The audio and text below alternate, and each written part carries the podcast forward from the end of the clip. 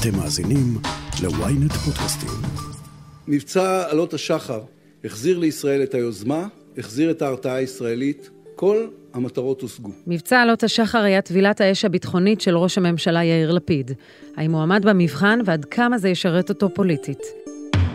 אני שרון קידון, וזאת הכותרת.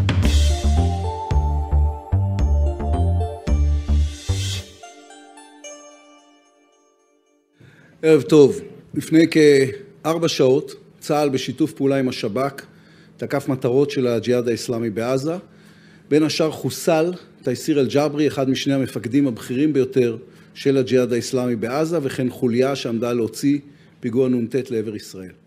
ההנחיה שקיבלו כוחות הביטחון הייתה חד משמעית.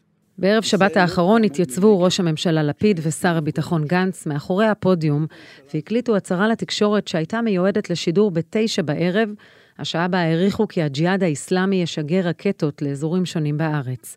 עבור לפיד זה המבחן הביטחוני הראשון שלו כראש הממשלה, וזאת בעת בחירות, כשזוהי בדיוק נקודת התורפה שעליה חגגו מתחריו.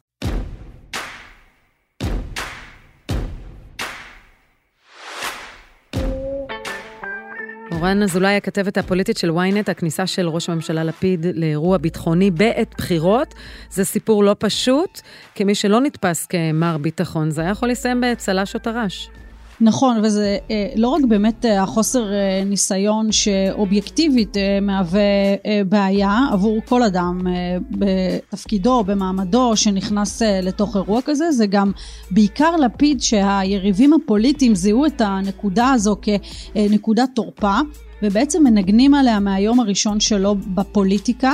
אם את זוכרת, אה, ככה ממש אה, מרגע הכניסה, כל הזמן הדביקו לו את התווית הזאת של מגיש טלוויזיה, של איש טלוויזיה, כלומר רוצים לומר אה, אדם שבעצם לא, לא בהכרח בא עם הניסיון המתאים לתפקידים שאליהם הוא שואף. זה הלך והתחזק ככל שלפיד צבר אה, תאוצה בפוליטיקה, ככל שהוא צבר אה, ניסיון וגם אחיזה. העניין הזה שחסר לו את הזווית הביטחונית, חסר לו את הראייה האסטרטגית, חסר לו את הניסיון הצבאי, וזה בעצם מה שעליו ניגנו כאמור היריבים הפוליטיים. במהלך הסבב הנוכחי אפשר היה לשים בצד את הפוליטיקה, את הקמפיינים, או שזה גם כמובן זלג להחלטות? צריך להבין שאנחנו כל הזמן מדברים על אה, מבצע צבאי אה, בעזה במציאות שהיא מאוד אה, ככה מורכבת ונפיצה ומוכרת גם מממשלות קודמות ואנחנו כל הזמן אומרים מבצע צבאי לא משנה באיזה נקודת זמן הוא נמצא, גם אם הוא קורה בתוך מערכת בחירות, הוא לא דבר פוליטי, משום שמבצע אה, צבאי הוא לפעמים מחויב המציאות, הוא קורה בעצה אחת עם כל חברי קבינט, עם אה, צה"ל וכל מה שכרוך בזה, ולכן בדרך כלל אי אפשר לחשוד, למרות שיש מי שמייחסים אה, לאותו ראש ממשלה באותו זמן כל מיני כוונות פוליטיות, אני רוצה לחשוב שזה לא פוליטי. אלא שמרגע שבעצם מתחיל המבצע ובאופן ככה כך קצת יותר אה, מחודד בזמן בחירות שלושה חודשים לפני בחירות איך שלא הופכים את זה הדבר מקבל גם טיפה אה, בשוליים בכל אירועי הלוויין אה, מקבל ניחוח טיפה פוליטי. אז אפשר להגיד שהמבחן הזה עבר בהצלחה? נכון לפיד צלח את המבחן הראשון את אה, טבילת האש הראשונה. נדמה לי שתמונת הניצחון הפוליטית שלו, אולי לא הצבאית אה, ולא המדינית ולא בכלל, היא אותה תמונה אה, ששוחררה השבוע על ידי לשכת העיתונות הממשלתית שבמסגרתה בנימין נתניהו מר ביטחון יוצא סיירת מטכ"ל מגיע אליו אה, לכתב במחנה יאיר לפיד האיש שהוא כל הזמן הקנית יושב מולו בלשכת ראש הממשלה ומקבל ממנו תדרוך ביטחוני על מבצע צבאי בעזה על כל מיני עניינים אה, רגישים. ונדמה לי שלפחות אה, בצד של לפיד אפשר אה, לרשום גם אה, איזשהו סיפוק מאוד גדול וגם תמונה אחת שהיא בהחלט הייתה מבחינתו הישג פוליטי התמונה עם נתניהו. גם ראינו איך כל אחד מהצדדים אגב בחר להוציא תמונה אחרת אצל נתניהו הלכו על תמונה מבודחת מחויכת שבה לא בהכרח אפשר לדעת מי זה שמוסר את התדרוך ומי הוא שמקבל אותו אצל לפיד הלכו על תמונה אה, שהמבט הוא יותר אה, רציני, לפיד נראה שם יותר סמכותי, אז זה רק מוכיח עד כמה העניין הזה הוא אישיו, עד כמה הדבר הזה לפחות בהקשר של לפיד הוא אה, דבר חשוב, הוא דבר קריטי ומסוכה שהוא חייב היה לצלוח אותה. שלא נתרשם מהחיבוקים בקריה. היום הקרבות הפוליטיים חזרו. מורן אזולאי, תודה רבה לך. תודה, שרון.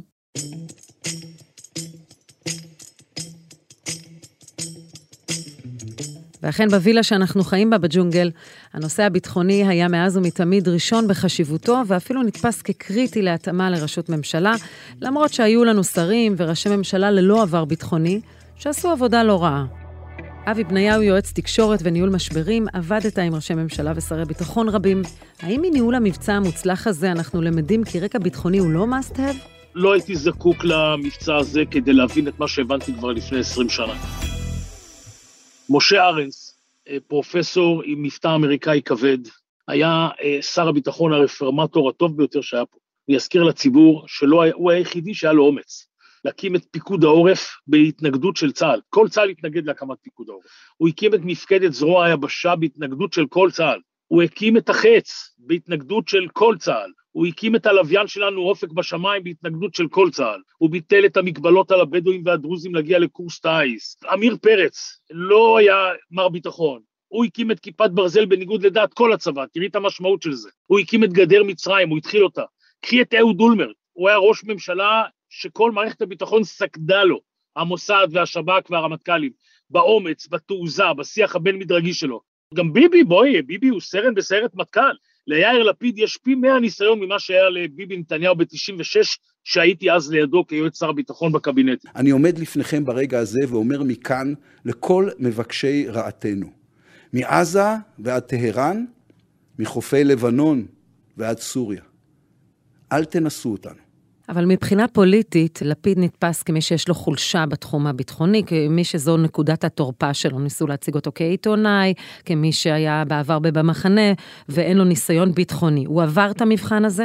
חד משמעית, תראי, אני לא, לא הייתי צריך את זה קודם, אני זוכר את אהוד אולמרט, הייתי דובר צה"ל, כשהוא אחרי מלחמת לבנון השנייה, שהוא שרד אותה איכשהו, אישר לצה"ל אה, לתקוף את הכור הגרעיני בסוריה, תוך כדי שאנחנו מתכוננים למלחמה רבתי עם סוריה והחיזבאללה, שזה לא משחק ילדים. הוא יצא לעופרת יצוקה בנחישות גבוהה מאוד, הוא אה, גם עימד מורני לא איתנו, ועוד שורה של אה, פעולות שמראות על תעוזה ואומץ, מה שהביא אותי השבוע לכתוב, אל תזלזלו בכתבי במחנה. יאיר לפיד מגיע לתפקיד אחרי שהוא שנים בקבינט, הוא היה שר אוצר, הוא היה חבר קבינט, הוא עשר שנים בפוליטיקה הישראלית, וזה לא משחק יחיד.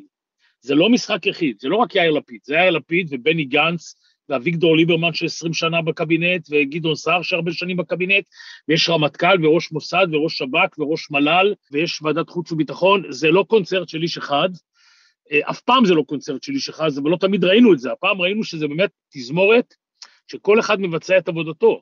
ראש הממשלה נותן אישורים, נותן לשר הביטחון לעבוד, שר הביטחון נותן לרמטכ"ל לעבוד, אין הדלפות, אין השמצות, אין הכפשות, אני, אולי אני טיפה מתלהב, כי אני צלוק מהמבצעים הקודמים. כל מבצע כזה גמרנו אותו עם איזה ועדת חקירה, עם חמיצות, עם הדלפות. אני זוכר בצוק איתן את כל ההדלפות, אחד על השני, בנט, בוגי, גועל נפש אה, שפגע בצה"ל, במפקדים. הפעם זה היה מופתי, זה הבטיח את החוסן בעורף. אני אומר, אסור לנו להסתחרר, אה, שרון, כי לא ככה תראה המלחמה הבאה.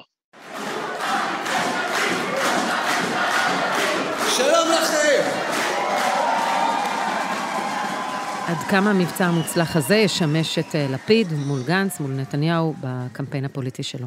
אני לא מציע לאף אחד להתרשם מהסקר שיהיה היום או מחר, כי זה טרי מדי. ואנחנו, יש לנו עוד זמן קצת לבחירות, ועוד אי אפשר לדעת מה קורה פה. אה, never a dull moment in the holy land, כמו שאומרים. אבל אני חושב שמידת ההתאמה שלו לראש הממשלה תעלה. אני חושב שהוא גם יעלה קצת במנדטים, אני חושב שיתחיל להיווצר לחץ ציבורי במחנה המרכז-שמאל לאיחוד של לפיד וגנץ, כדי לשחזר את ההישג ההוא של 35 מנדטים, ואני חושב שמי שידחף לזה זה גם גורמים בתוך המפלגות, גם גדי איזנקוט אולי וגם אחרים.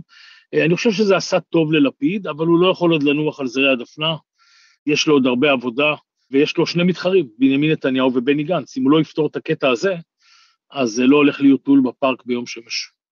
תגידו, מישהו ראה את יאיר לפיד? איפה לפיד? הוא מתחבא. גם לנתניהו המצב לא פשוט. קודם כל הוא מקבל תדרוך מראש הממשלה לפיד, ושתיים, נקודת התורפה הכי חזקה של לפיד כאן בעצם נעלמת. אי אפשר יהיה להשתמש בזה בקמפיין. אי אפשר יהיה להגיד מי תרצו שירים את הטלפון בשלוש לפנות בוקר, גם גנץ יודע להרים את הטלפון, גם יאיר לפיד להרים את הטלפון. יאיר לפיד, א', צבר ניסיון, וב', שסביבו staff מעולה, יש לו צוות נהדר. איך אני יודע שהוא נהדר? כי אני לא מכיר את השמות שלהם, גם לא את, את כולם. חלק אנחנו מכירים, אבל את לא שומעת, הם לא מופיעים בתקשורת יותר מדי. ולכן אה, הדבר הזה יצא לא טוב. נתניהו איבד את הבכורה שלו כמר ביטחון. ראינו את זה בחידלון אה, ברצועת עזה במשך שנים, ראינו את זה מול האיראנים, ראינו את זה בכל האני ואני ואני. הוא איבד את המרכזיות שלו כמר ביטחון, חלק מהקסם הועם. אתמול הוא ניסה לשחזר את מה שהוא עשה בעופרת יצוקה. בעופרת יצוקה, שהוא היה ראש האופוזיציה, הוא נרתם להסברת ישראל בציבור. אתמול הוא עשה איזה רעיון לפוקס ואמר נרתמתי מה נרתמתי. עד התדרוך אצל ראש הממשלה, הוא הקפיד להגיד שהוא מחזק את ידי צה"ל וכוחות הביטחון, הוא נזהר מלהגיד את זה לממשלה, הוא חטף על זה לא מעט, כי ככה לא מתנהג ראש אופוזיציה שהוא סמל שלטון, אבל אתמול הוא אמר שהוא מחזק גם את הממשלה, והוא נתן לה גם כמה עצות. זה בסדר, אני לא אהבתי את זה שיצא תמונות מהאירוע, אני אומר לך את האמת. אני חושב שתדרוך של ראש אופוזיציה וראש ממשלה צריך להיות מעשה שגרה, הוא גם מעוגן בחוק. זה צריך להיות דבר טריוויאלי, בשקט, בלי מצלמות, בלי קשקושים. אני מקווה שככה זה יהיה הלאה.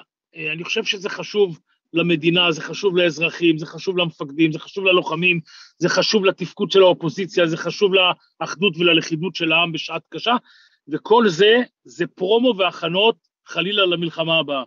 אין מה להשוות מהאירוע הזה למה שטומן לנו העתיד באזור. אבי בניהו, תודה רבה על השיחה. תודה לכם. איך ירדו המניות של הגנרלים במערכת הפוליטית, וכמה מנדטים ירוויח לפיד בזכות המבצע האחרון. הודעה קצרה, ומיד נמשיך עם הכותרת. ynet פלוס החדש עם הסיפורים הכי מעניינים ומיטב הכותבים. חודש ראשון בחמישה שקלים ותשעים בלבד. למצטרפים חדשים כפוף לתנאי השימוש.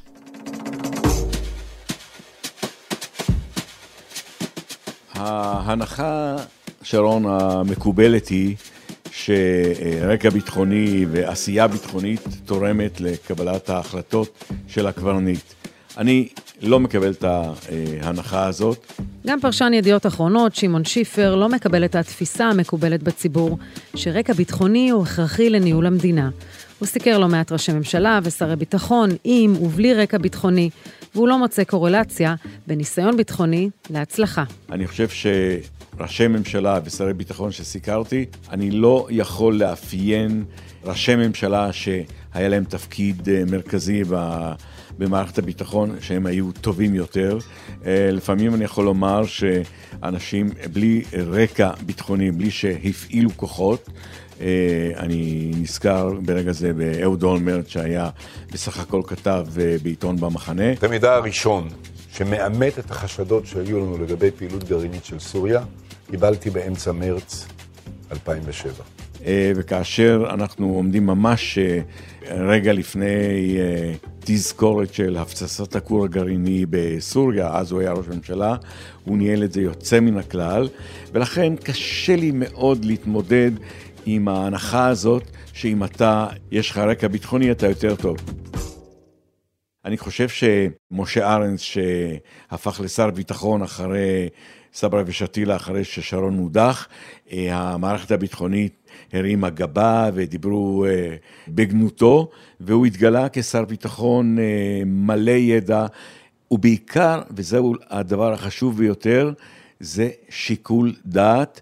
וכושר קבלת החלטות. וארנס היה, מבחינתי כעיתונאי, הוא היה שר הביטחון הראשון שסיקרתי שכביכול הוא לא בא עם רקע ביטחוני, למרות שהוא בא מהתעשייה האווירית כמהנדס, הוא היה שר ביטחון שידע לקבל החלטות. אז אולי לראש ממשלה שאינו ביטחוניסט קל יותר לעבור בציבור אם הוא מלווה בשר ביטחון מנוסה, כמו שלגולדה מאיר היה את משה דיין, לבגין את שרון וללפיד את גנץ. הדברים חייבים להיאמר, כי היום אה, הם ידועים גם אה, בגלל אה, הספרים שנכתבו. גולדה מאיר, היא הייתה הגבר היחיד בממשלה שלה. בשעה ששר הביטחון המהולל, משה דיין, נשבר, והיה רגע שבו הוא אפילו רצה להציע לממשלת ישראל להפעיל, על פי פרסומים זרים, את הנשק הגרעיני שהיא מחזיקה, והוא בעצם חשש שישראל הולכת לאיבוד. היחידה בחבורה הזאת, גם סביב שר הביטחון וגם דמויות אחרות, שהתנהגה כגבר ובאחריות גדולה, הייתה האישה שאין לה שום רקע ביטחוני, זאת הייתה גולדה מאיר. ולכן חשוב מאוד להדגיש את העניין הזה, שבסופו של דבר יש לבחון את מקבלי ההחלטות וגם את המנהיגים שלנו, בזמן אמיתי, איך הם מקבלים החלטות, האם הם נשברים, האם נכנסים ללחץ, האם שולטים במצב. ספר משהו על קרב הכיבוש, איזה התנגדות הייתה לכם? לא היה הרבה אנשים, אבל היו פה מחופרים טוב. חבלים. היו להם מכונות ירייה?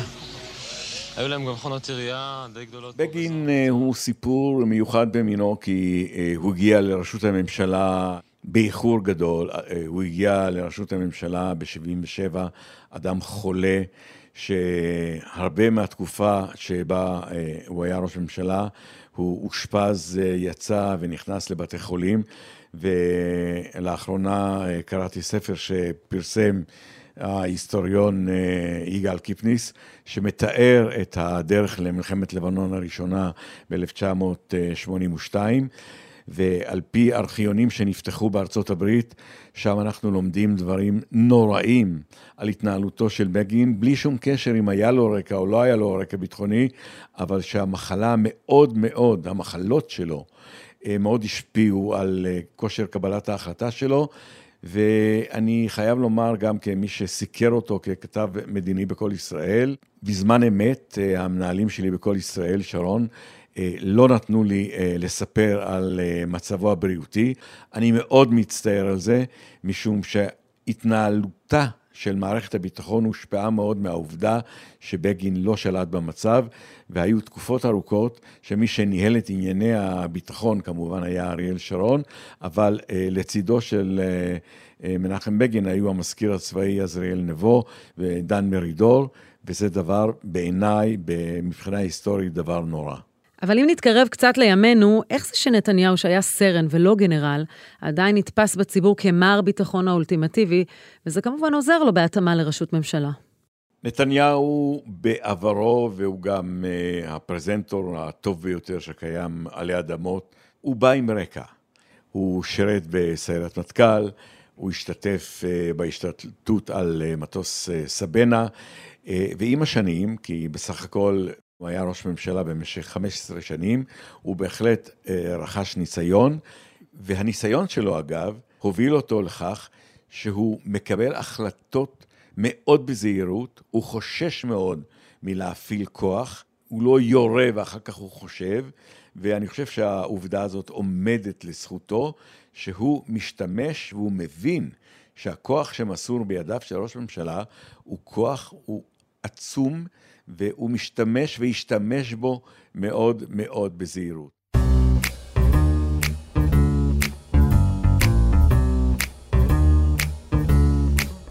אז מתי השתרשה התחושה בציבוריות הישראלית שראש ממשלה חייב ברקע ביטחוני? נדמה לי, שרון, שהתחושה הזאת כבר לא מושרשת. אנחנו כבר, הציבור הישראלי כבר אה, לא מחפש אה, גנרלים.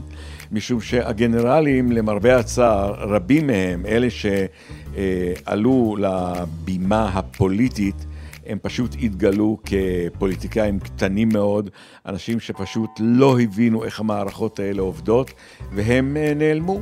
גם ברצועת עזה, אם זה היה תלוי בחמאס, היה ירי רקטי ופיגועים כל יום. אבל הוא לא עושה את זה. מאז צוק איתן חמאס לא ירה אפילו פעם אחת. אה, תשאלי אותי איפה אה, בוגי יעלון, היה שר ביטחון, היה, אה, הקים לפחות שתי מפלגות והוא נעלם. האמת היא שהמניות שלהם מאוד מאוד ירדו. אם עכשיו מדברים על כך, האם הצטרפותו של הרמטכ"ל לשעבר, גדי איזנקוט, למערכת הפוליטית, האם היא תוסיף למפלגה שהוא יצטרף אליה, האם זה מה שקוראים באמריקה Game Changer, האם הוא ישנה את המציאות של אותה מפלגה? אני כבר לא בטוח בזה. אני מאמין שיש סיכוי לשלום, ואתם כאן מוכיחים שהעם באמת רוצה בשלום. שני הדברים שאפשרו את יציאת צה"ל מלבנון, כשאזור הביטחון מיצה את עצמו. גם אני, כמו רבים אחרים, האמנתי וקיוויתי שנוכל להיאחז לעד בנצרים ובכפר דרום. לא ניתן להחזיק בעזה לנצח. חיים שם יותר ממיליון פלסטינים. רבין, ברק ושרון הגיעו למערכת הפוליטית כביטחוניסטים נערצים, בעלי עילה מנהיגותית, ובהמשך זה עזר ללגיטימיות שלהם כראשי ממשלה בקבלת החלטות צבאיות מדיניות, אפילו שנויות במחלוקת, שהשפיעו דרמטית על חיינו.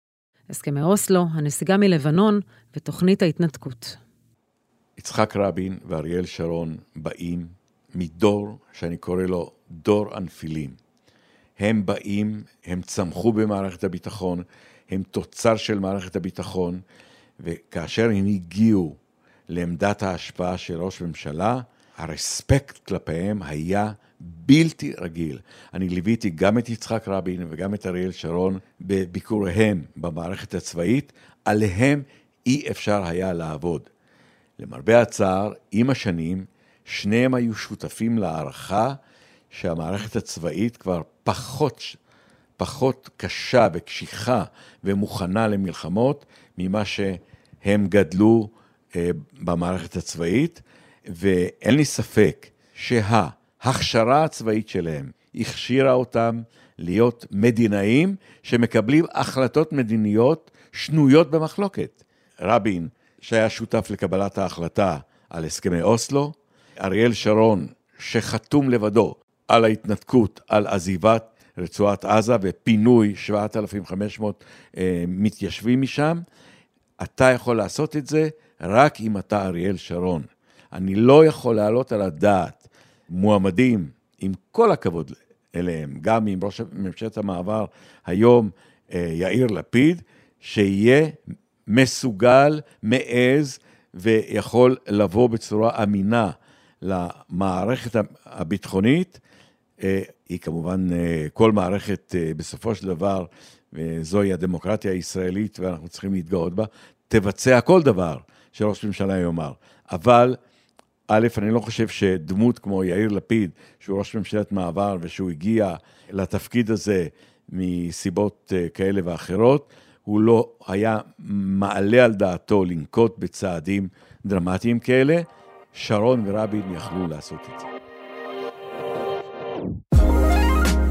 עלות השחר הסתיים כניצחון במונחים צבאיים ומדיניים, ועבור ראש הממשלה לפיד, שהושמץ בהקשר לעברו הצבאי וניסיונו הביטחוני, אין מתנה טובה מזו בעת קמפיין בחירות. אחרי ההצלחה האחרונה, המתמודדים מולו התקשו להשתמש בחוסר ניסיונו כנקודת תורפה, כפי שעשו עד כה. אבל עם זאת, נותר עוד זמן רב לבחירות, ולא כדאי ללפיד לבנות על עלות השחר כשחר של יום חדש.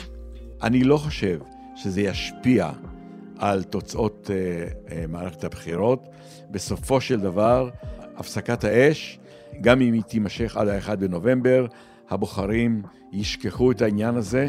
הוא השבוע לא הוסיף בוחר אחד, אבל בהחלט אפשר וניתן לומר עליו, אחרי שנים שאני מסקר את המערכת הצבאית, הביטחונית והמדינית, הוא, הוא הגיע ונמצא במשרד ראש הממשלה ליד ההגה, בשל, נבון, לא פחות מכמה מהגנרלים שהושלכו לצידי הדרכים על ידי uh, בנימין נתניהו. שמעון שיפר, תודה רבה על השיחה.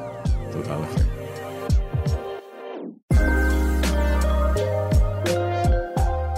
עד כאן הכותרת להפעם.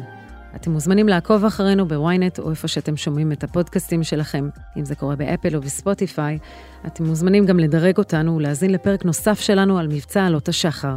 חפשו את הפרק "הסיפור של הג'יהאד האיסלאמי". עורך הפודקאסטים הוא רון טוביה, תחקיר והפקה טס גדות, עריכה וארכיונים גיא סלם, על הסאונד מור אופפר, אני שרון קידון, ניפגש בפעם הבאה.